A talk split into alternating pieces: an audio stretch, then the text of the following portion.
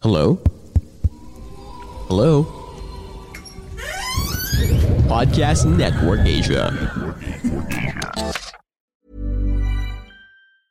If you thought the only way to get a more defined jawline with natural looking results was through surgery, think again. Juvederm Volux XC is a non surgical injectable gel filler that improves moderate to severe loss of jawline definition and can help you achieve natural looking results with little downtime. Even better, this improved definition lasts up to one year with optimal treatment. No maintenance required. Improve jawline definition for a smooth, sculpted look with Juvederm Volux XC. For important safety information and to find a licensed specialist, visit juvederm.com. That's J U V E D E R M.com. Not for people with severe allergic reactions, allergies to lidocaine, or the proteins used in Juvederm. Common side effects include injection site redness, swelling, pain, tenderness, firmness, lumps, bumps, bruising, discoloration, or itching. There's a risk of unintentional injection into a blood vessel, which can cause vision abnormalities, blindness, stroke, temporary scabs, or scarring. Talk to a licensed specialist to find out if it's right for you. Ryan Reynolds here from Mint Mobile. With the price of just about everything going up during inflation, we thought we'd bring our prices down. So to help us, we brought in a reverse auctioneer, which is apparently a thing. Mint Mobile unlimited premium wireless. Ready to get 30, 30, bit to get 30, bit to get 20, 20, 20, bit to get 20, 20, bit to get 15, 15, 15, 15 just 15 bucks a month. So, Give it a try at mintmobile.com slash switch. $45 up front for three months plus taxes and fees. Promo rate for new customers for limited time. Unlimited more than 40 gigabytes per month. Slows. Full terms at mintmobile.com.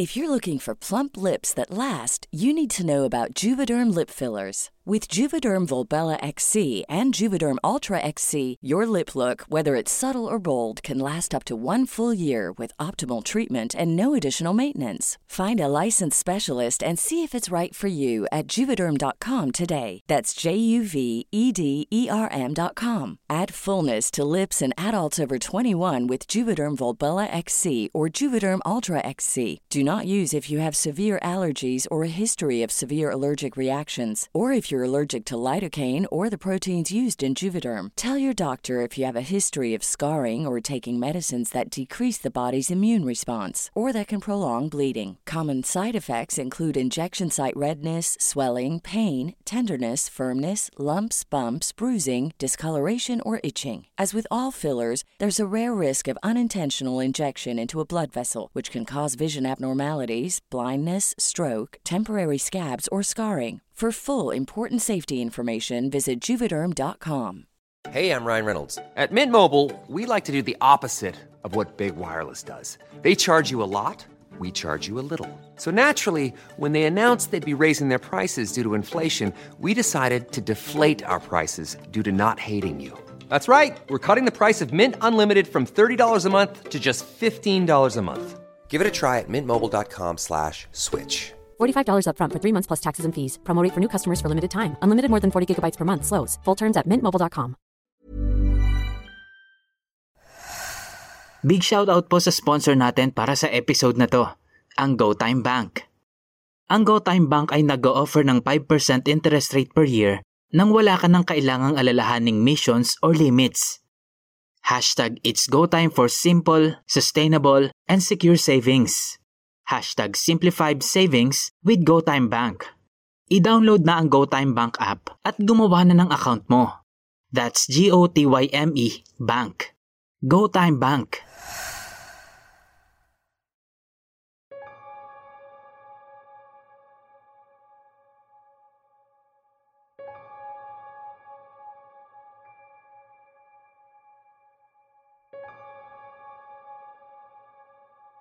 Nasa 11 o 12 years old ako nang mangyari to. Ang lola Evelyn ko ay isang sagradong katoliko. As in, nagsiserve pa siya sa Catholic Church. Bale, anak niya yung mama ko. Nung bata pa ako, palagi niya akong isinasama sa church activities niya at palaging pinapabasa ng Bible. Nanay at tatay ang tawag namin sa lolo at lola namin. Mabait yung nanay ko na yon. And to be honest, ako ang paborito niyang apo since ako ang kauna-unahang apo sa side ng both parents ko. Plus, bibo at masayahin pa ako nung bata ako. Kahit minsan hindi ako nakatikim ng palo sa kanya. Lagi niya lang akong pinagsasabihan kapag nakakagawa ako ng mali. Paborito niyang suklayan ang buhok ko. Lumuluwas pa siya from Pangasinan to Laguna para lang dalawin ako. At least twice or thrice a month. Tapos magsistay siya sa bahay ng tatlong araw. Grade 1 ako nang mag-decide sila mama na sa Pangasinan na muna ako mag-aaral. So iniuwi ako ni nanay sa kanila. That time, kakauwi lang din ni tatay from Saudi. Kaya naman spoiled ako ng mga panahon na yon. Kaso babaero at lasinggero si tatay ko. Minsan nasasaktan niya si nanay. Lagi kong nakikitaan si nanay ng pasa sa braso.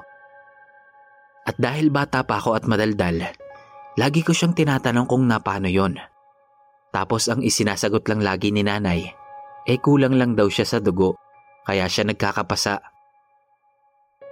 Natatandaan ko pa noon na halos hindi na umuwi si tatay sa bahay namin sa probinsya. Kaya lagi ko siyang hinahanap kay nanay. Ang sagot lang lagi ni nanay, may work daw si tatay. May isang araw na nakita kong sinasaktan ni tatay si nanay at pati ako napaiyak ng malakas nung time na yon. Nung nalaman nila mama yung nangyari, palihim nilang magkakapatid na pinatakas si nanay para dalhin dito pabalik sa Laguna. Dito na ulit kami nagstay ni nanay at si tita na lang, panganay nila mama, ang kumausap kay tatay. Nalaman nila noon na may iba nang kinakasama si tatay sa Pangasinan habang tumatakbo pa itong kapitan doon. Ilang taon din na nagstay sa amin si nanay. Hanggang sa bumalik si tatay at pinilit na makipag-ayos kay nanay. Nangako siya na aayusin niya na ang lahat at hindi na mambababae ulit. Dahil sa mabait ang nanay ko, kahit tutol sila mama noon, sumama siya kay tatay pabalik sa Pangasinan. Pero wala pang isang taon, bumalik na naman sa dati si tatay nang bababae at sinasaktan niya ulit si nanay. Kaya naman iniuwi na ulit nila tita dito si nanay. Hindi pa man nagtatagal na wala si nanay doon sa Pangasinan, ibinahay na ni tata yung bago niyang babae. Awang-awa ako noon kay nanay, pero hindi niya ipinapakita sa amin na malungkot siya. Pero mas napadalas ang pagdarasal niya sa simbahan. Kahit walang misa, pumupunta siya para magdasal. At syempre, kabuntot niya ako lagi. Isang taon ang lumipas. Nakatanggap ng text sila mama noon na gustong ipakilala ni tatay sa amin yung bago niyang kinakasama. Isasama niya daw paluwas ng Laguna. Pero hindi pumayag sila mama. Napaluha pa nga sa galit si tita nung time na yon. Pagkatapos noon, nagkasakit si nanay. Tumamlay siya at tinubuan ng maliit na bukol sa ilalim ng tenga.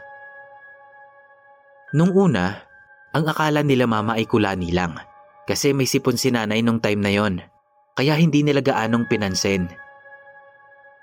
Pero kada lilipas ang isang linggo, palaki ng palaki yung bukol hanggang sa parang nasakop na nun yung kalahati ng lalamunan ni nanay.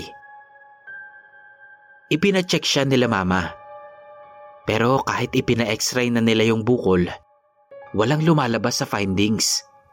As in walang nakikita sa x-ray. Normal, ganun. Binigyan lang ng reseta sa pananakit ng bukol si nanay, tapos umuwi na. Pinipilit siya nila mama na magpatingin na sa albularyo, pero ayaw ni nanay. Kasi nga sagradong katoliko siya, hindi siya naniniwala sa mga ganon. Mga isang buwan nang palaging pinipilit nila mama na magpatingin na sa albularyo kasi hindi nawawala yung bukol. Though nag-stop na siya sa paglaki. Hanggang sa napapayag na nila si nanay. Pumunta yung albularyo sa bahay. Nagpatak-patak ng kandila sa planggana na may tubig. Ang sabi, kinukulam daw si nanay. Babae daw ito at malakas. May ipinahid na parang langis si Manang sa bukol ni nanay habang bumubulong ng kung ano. Pagkatapos nun, meron pa siyang ibinigay na ilalagay daw sa ilalim ng unan ni nanay. Hindi ko na matandaan kung ano yon, Pero ilang araw lang, nawala yung bukol ni nanay at sumigla na ulit siya. Nahahatid niya na ako sa school at nakakapunta na ulit siya sa simbahan. Yung likod ng school namin ay may simbahan kasi Catholic school kami. Doon lagi nagpupunta si nanay pagkatapos niya akong ihatid sa school. Mga ilang buwan ang lumipas, nag-decide sila mama na humiwalay na ng bahay kila tita at kumuha na ng sariling bahay sa Bulacan. Nakalipat naman agad kami. Sobrang saya namin noon kasi may sarili na kaming bahay. Hindi na kami nangungupahan. At saka maganda yung lugar na kinatatayuan ng subdivision. Dahil nga lumipat kami, naiwan ni nanay sa Laguna yung pinalalagay ng albularyo sa ilalim ng unan niya. Wala pang isang buwan kaming nakakalipat.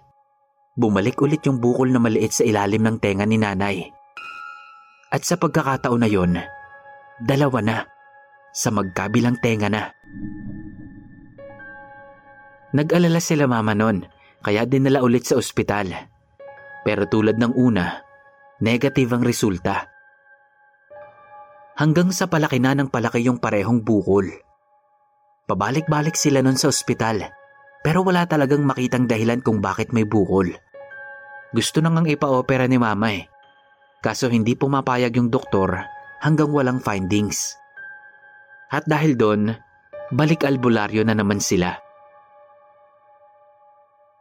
Ilang albularyo na ang tumingin kay nanay. At ang sabi nga, kulam at malakas daw ang may gawa. Babae raw. Kahit madami nang tumingin at nagtangkang pagalingin si nanay, walang nagtagumpay. Walang nakapagtanggal ng bukol ni nanay. Dahil doon, pumunta kami ng Laguna para hanapin yung unang tumingin kay nanay. Unang tingin pa lang sa kanya ni Manang, Sinabihan niya na ito na hindi niya na kaya yon. Sobrang lakas daw nung gumagawa nun kay nanay. Pero dahil naaawa si Manang sa amin, pinilit niyang alamin kung sino at kung ano ang dahilan kung bakit niya ito ginagawa kay nanay. Ang sabi ni Manang, inggit daw at hatian sa pag-ibig ang dahilan. Sinabihan pa kami na wag daw kaming mag-alala Darating din daw ang araw na makikilala namin kung sinong may gawa nito. Dahil yung ganito daw kalakas na kulam ay siguradong may balik sa gumagawa. Binigay niya si nanay ng pamahid sa bukol na may orasyon at yung bagay na inilalagay sa ilalim ng unan. Ilang linggo ang lumipas. Lalong lumaki ang bukol ni nanay sa tenga. Sinakop na nun yung lalamunan niya kaya hirap na siyang huminga. Kahit ganoon na ang sitwasyon niya, nagpapasama pa rin siya kay mama na pumunta sa simbahan. Isang araw na walang pasok, naglalabas si mama at si papa sa likod ng bahay. Hinatiran ko si nanay ng sabaw sa kwarto niya kasi hirap na siyang makakain ng solid food. Naabutan ko siya na bagong ligo at medyo malakas na. Nakaupo siya sa kama. Umupo ako sa tabi niya tapos kinuha niya yung suklay. Sinuklayan niya ako. Habang ako, daldal ng daldal sa kanya about sa school. After niyang makinig at ngumiti-ngiti sa mga kwento ko, inalok ko siya na kumain. Sinubuan ko siya pero nakakaisang subo pa lang siya. Nagsabi siya na ayaw niya na at magpapahinga na raw siya. Kaya naman lumabas na ako ng kwarto. Maya-maya, nakarinig ako ng nabasag sa kwarto ni nanay. Kaya naman nagpunta agad ako. Nakita ko si nanay na nakahawak sa leeg niya at hirap na hirap huminga. Tumakbo ko papunta kay Papa sa likod para humingi ng tulong. Pagdating nila sa kwarto, halos luwa na yung mata ni nanay sa sobrang hirap huminga habang nakahawak pa rin sa leeg niya. Binuhat siya ni Papa palabas ng bahay at humingi ng tulong sa mga kapitbahay namin. Si mama ay buntis sa bunso namin nung time na yon. Actually, kabuanan na niya. Halos hindi mabuhat ni Papa si nanay kasi bigla itong bumigat kaya napaupo sila sa gitna ng kalsada sa tapat ng bahay. Si Mama kumuha ng kutsara at inilagay sa bibig ni nanay. Yung mga kapitbahay namin tumawag na ng ambulansya. Yung iba, hinihilot yung daliri ni nanay. Hanggang sa biglang sumigaw ng sobrang lakas si nanay. Ang sabi, Diyos ko, patawarin niyo po sila.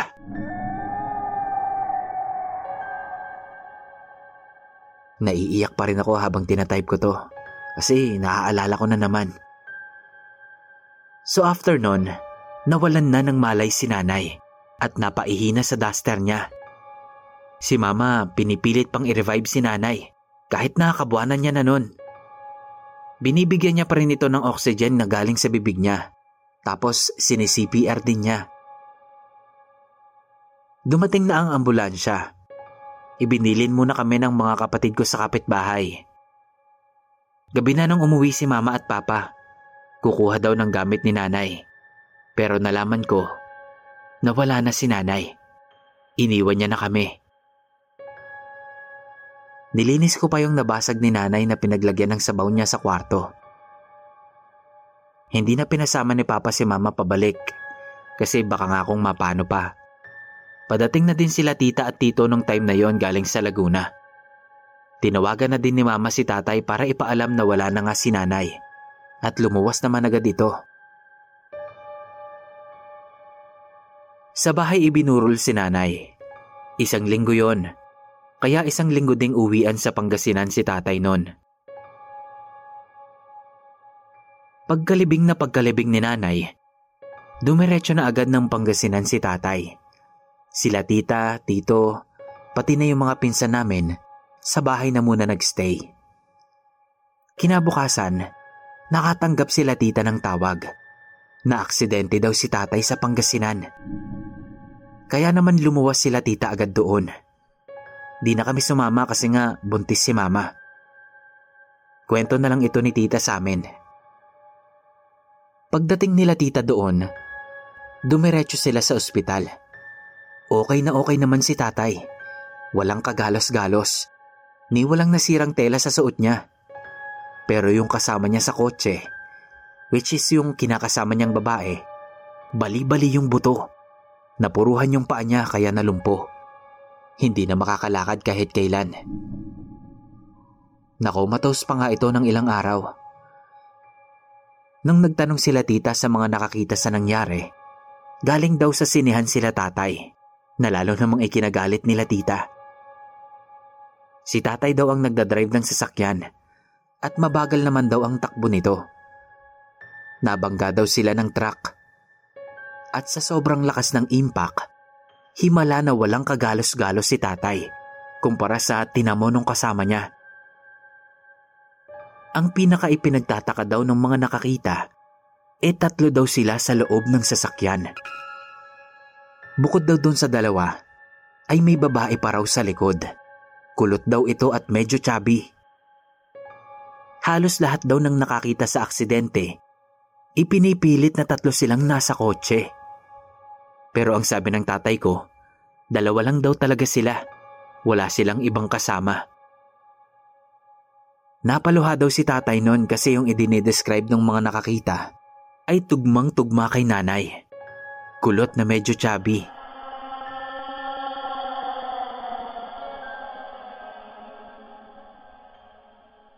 Matapos ang aksidente na yon, sinamahan pa din ni tatay yung babae niya.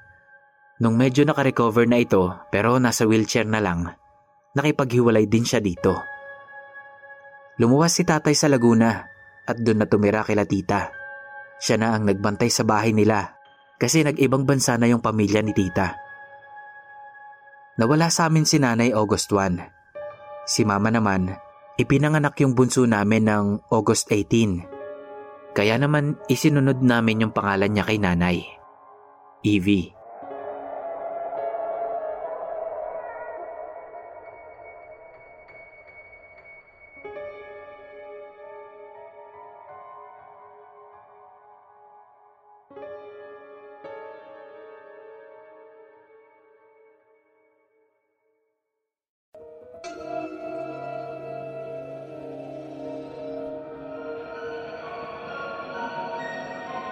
Kumusta po? Maraming salamat po sa pakikinig nyo sa ating kwento. Kung nagustuhan niyo po ito, please like and share. I-comment nyo na rin po ang inyong mga suggestions at reactions kung meron man. At kung gusto nyo pa pong makarinig ng mga ganitong kwento, mag-subscribe na po kayo at pindutin nyo po ang notification bell para lagi po kayong updated sa mga bago nating uploads. Salamat!